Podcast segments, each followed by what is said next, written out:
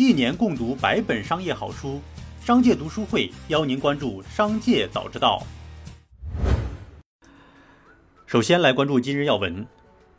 据日本媒体报道，日本政府四月九日基本决定将福岛第一核电站的污水排入大海。在四月十三日，日本政府将召开内阁会议，正式作出决定。日本福岛核事故发生已过去十年多，但其核污水处理问题仍未解决。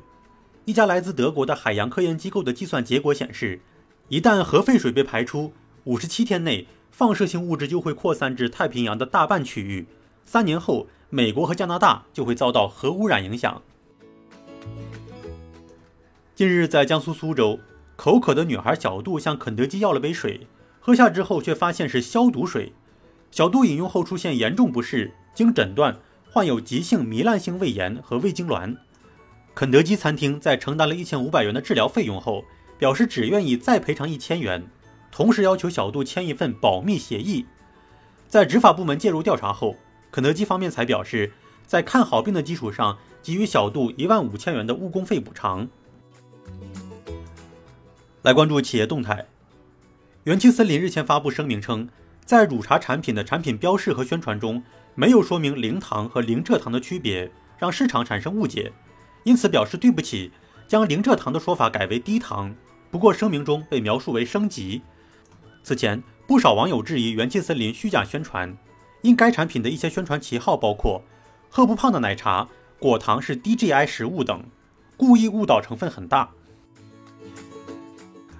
对于社区团购业务，顺丰控股董事长王卫表示，公司的愿景是成为独立第三方行业解决方案的数据科技服务公司。而对于社区团购来讲，是需要商流的。我们坚决不碰商流，因为我们是独立的第三方。前段时间有人说顺丰做社区团购，这个是不对的。如果公司没有商流，自己做社区电商是做不了的。如果有电商平台一起做，公司可以给予供应链支持。魅族原高级副总裁李楠通过其个人微博发文称，当年做手机的时候，没有遇到过被电商平台强迫排他的事情。当时我要求自营官网也能消化三分之一以上的线上货源，这样就敢和任何一家电商平台翻脸。李楠表示，品牌自己的直接销售能力强，才是反平台作恶的根本。乘联会数据显示，三月新能源乘用车市场多元化发力，批发销量突破万辆的有上汽通用五菱、特斯拉中国和比亚迪，其中五菱宏光 mini 生产达到四万零八十四辆。产销均创历史新高。据五菱官方数据，宏光 mini EV 连续七个月保持中国新能源汽车销量第一名，一举成为2021年截至目前销量排名第一的新能源车型。关注产业发展动态。近日，一封名为“致全国各地公安机关”的一封信在网络流传，落款为义乌市公安局刑侦大队。公开信中提到。电信网络诈骗案件的犯罪团伙与地下钱庄勾结，结合更紧密的洗钱，将诈骗赃款直接变现成货款转给经营户洗白，造成义乌经营户银行账户被全国各地公安机关冻结情况频发，让经营户的生产经营活动雪上加霜。调查发现，有商户面临无卡可用的境地，因此义乌警方呼吁拒绝过度执法。四月十一日。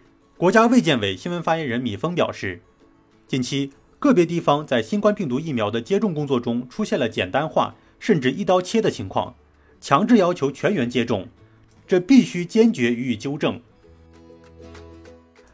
随着上市公司一季报等公告的披露，顶流基金经理最新持仓予以显露，张坤加仓酱油老二，傅鹏博增持化工毛万华化学，冠军赵毅加仓振兴科技。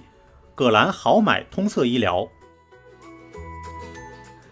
把目光转向海外，据香港信报报道，语音社交平台 Clubhouse 的一百三十万用户的个人数据被泄露到一个著名的黑客论坛上。此次泄露的数据包括用户姓名、社交媒体账号名称等。美国证券交易委员会的一份文件显示，Facebook 二零二零年在 CEO 扎克伯格的安全问题上花费了两千三百多万美元。文件显示，Facebook 在扎克伯格住所和旅行期间和家人一起的安全方面花费超过一千三百四十万美元。